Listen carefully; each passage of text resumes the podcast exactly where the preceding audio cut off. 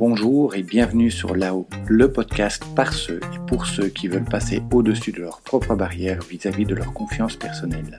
Je m'appelle Thomas. Enfant et adolescent, je manquais réellement de confiance en moi et d'estime de moi. J'ai vécu le harcèlement scolaire et la solitude sociale durant de longues années. Les gens qui me connaissent actuellement tombent souvent des nues lorsqu'ils apprennent ce parcours, car il est tellement à l'opposé de l'image de confiance que je dégage actuellement. Je suis convaincu que nous pouvons tous améliorer nos niveaux de confiance et d'estime personnelle. Je sais par expérience que contrairement aux idées reçues, ce ne sont ni des choses innées, ni des rêves inaccessibles, et que toi aussi tu peux le faire.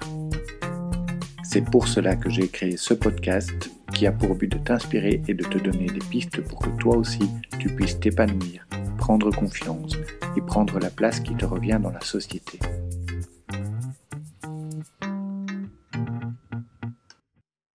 Nous avons toujours eu un rapport assez ambivalent avec le jugement et la critique. Autant nous n'avons aucun problème à juger les autres, à les classer, autant nous avons du mal avec l'idée que les autres puissent avoir un avis négatif à notre égard. Pourquoi jugeons-nous ? Pourquoi attachons-nous autant d'importance à la vie extérieure ? Comment nous détacher de cette peur de la critique ? Et comment gérer la critique directe ? C'est ce que je te propose de voir aujourd'hui. Mais avant, si tu écoutes ce podcast, c'est que les sujets de confiance en soi et d'estime de soi t'intéressent. Alors n'hésite pas à t'abonner ou à t'inscrire à la mailing list pour être prévenu de la sortie de chaque épisode. D'où vient notre habitude à juger l'autre ? Dès nos trois ans, nous avons besoin d'identifier ce qui nous différencie des autres. C'est de cette manière que nous appréhendons petit à petit le monde et sa complexité.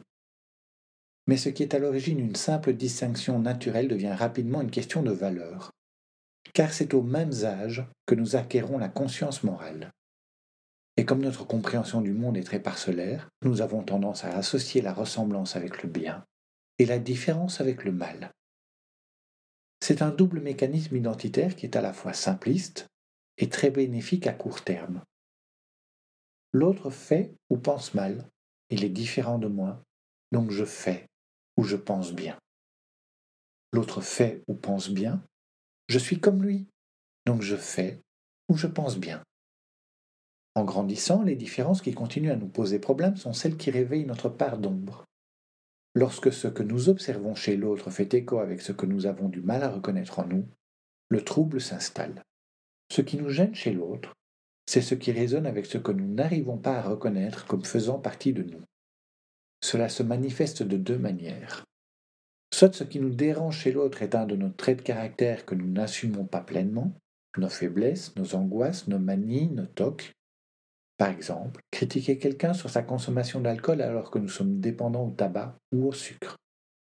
Soit ce qui nous dérange chez l'autre est un trait de caractère que nous inhibons. Nous en voulons à l'autre de se permettre des choses que nous ne nous autorisons pas, souvent à la suite de pensées limitantes à notre égard. Par exemple, critiquer la tenue excentrique de quelqu'un alors que nous ne nous autorisons que des vêtements qui seraient approuvés par nos parents, que nous trouvons pourtant rigides et coincés. Mais qui juge-t-on vraiment ? Juger l'autre nous permet d'éviter de considérer nos propres failles. Se remettre en question est une chose douloureuse, alors on se rassure en critiquant l'autre. Juger l'autre, c'est porter inconsciemment un jugement sur soi, toujours par l'intermédiaire du mécanisme identitaire cité tout à l'heure.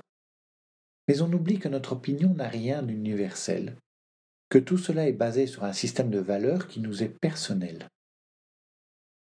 Mais peut-on ne pas juger ? Nous avons tous un avis critique sur notre entourage. Nous passons notre temps à juger. Je ne crois pas que nous puissions éviter ce comportement. Là où l'on se détache vraiment du jugement, c'est quand on transforme le jugement vis-à-vis de l'autre en une analyse de notre rapport au monde. Cela n'évite pas le jugement, mais nous profitons de ce réflexe pour réfléchir à notre singularité. Cela nous permet également de remettre en question notre propre système de valeurs. Car ce que nous pensons des autres n'engage que nous. Et jamais nous n'avons eu d'influence sur la valeur intrinsèque de qui que ce soit. Notre jugement est bien plus intéressant pour ce qu'il nous permet d'apprendre sur nous-mêmes que pour cette pseudo-classification de l'autre. Quel est le lien entre notre propension à juger et notre crainte du jugement extérieur ? Il y a un lien direct entre notre habitude à critiquer et notre peur d'être mal notés par les autres. Plus nous manquons de confiance, plus nous accordons de la valeur à la vie d'autrui. Et parallèlement, plus nous manquons de confiance, plus nous avons besoin de nous rassurer en dévalorisant les autres. Mais aussi, comme nous voyons le monde uniquement de notre point de vue, plus nous critiquons les autres, plus il nous semble évident que les autres passent leur temps à juger et à nous critiquer.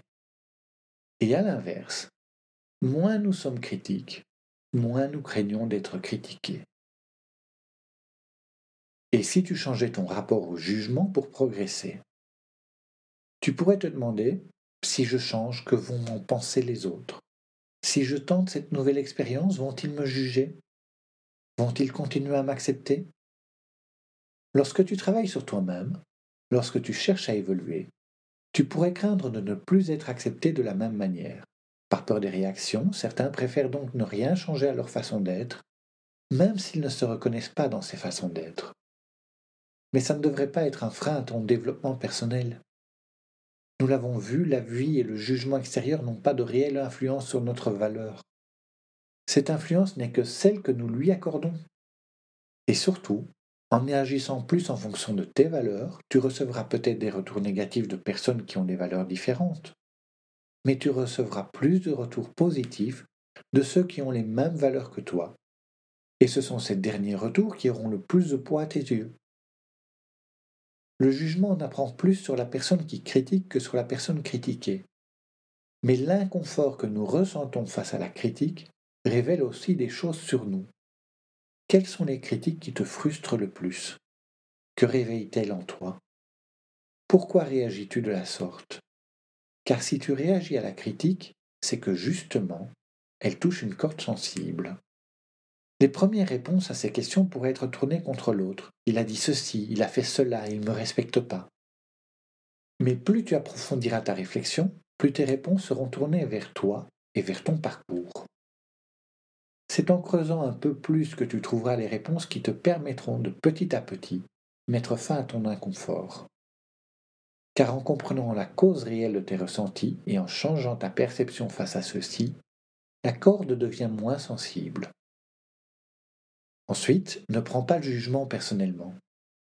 La vie d'une personne n'est que le reflet de son propre rapport à l'autre, le reflet de son système de valeurs, et celui-ci n'est probablement pas identique au tien. Pourtant, face à la critique, notre réaction naturelle est de le prendre pour nous, de nous remettre en question ou de nous énerver. Avant de te remettre en question, commence par analyser les points suivants. Est-ce que la personne qui critique est quelqu'un qui se concentre sur les choses négatives? Fait-elle toujours le même genre de commentaires? Réagit-elle de la même manière avec d'autres personnes? Ne projette-t-elle pas ses peurs et ses limites sur les autres? Ensuite, tu peux essayer de comprendre le vrai message. Tu le sais, les mots utilisés et la signification des paroles ne représentent que sept pour cent du message transmis. Le non-verbal, nos attitudes, en représente cinquante-cinq pour cent, tandis que le paraverbal, nos intonations et notre rythme vocal, trente-huit pour cent. Autant nous avons clairement appris la signification des mots que nous employons, autant nous n'avons jamais eu de vrai cours sur l'utilisation du non-verbal et du paraverbal. Ça se fait à l'instinct. Et quand nous émettons une critique, nous n'avons pas toujours la bonne attitude ou le bon ton pour le dire. Nous sommes tellement focalisés sur le fond, qui nous prend à cœur, que nous oublions de faire attention à la forme. Dans l'urgence de l'émotion, nous ne prenons pas le temps de mettre des gants. Et quand tu perçois une critique, il y a beaucoup de chances que tu réagisses plus à la forme qu'au fond du message. Nous sommes tous comme cela. Nous réagissons plus au ton utilisé et à notre perception de l'attitude de l'autre. Et cela peut créer des malentendus ou des tensions inutiles. Quand tu reçois une critique ou un jugement, prends du recul. Quels sont les mots qui ont été utilisés? Étaient-ils utilisés à bon escient? Quelle est l'intention de la personne critique? Qu'essaye-t-elle de te communiquer vraiment? Essaye-t-elle vraiment de te saper le moral? Ses intentions ne sont-elles pas plus constructives que tu ne le penses? Et si tu n'es pas sûr des intentions de ton interlocuteur, n'hésite pas à demander Je dois le prendre comment ? C'est très efficace pour éclaircir les choses. Et puis tu peux porter ton attention sur les émotions de ton interlocuteur, sur ses besoins non satisfaits. Si l'autre te critique, c'est probablement qu'une de ses frustrations a été éveillée. Car la plupart des jugements et des critiques ne sont pas faits avec l'intention de blesser. Le plus souvent, ces reproches ne jaillissent pas volontairement, mais à travers une émotion par nature impulsive. Et enfin, tu peux filtrer et tempérer les critiques en fonction de ce que tu sais de leur émetteur. Si la critique vient de quelqu'un qui a l'habitude de toujours tout critiquer, elle aura moins de poids à tes yeux que si elle vient de quelqu'un qui est habituellement positif.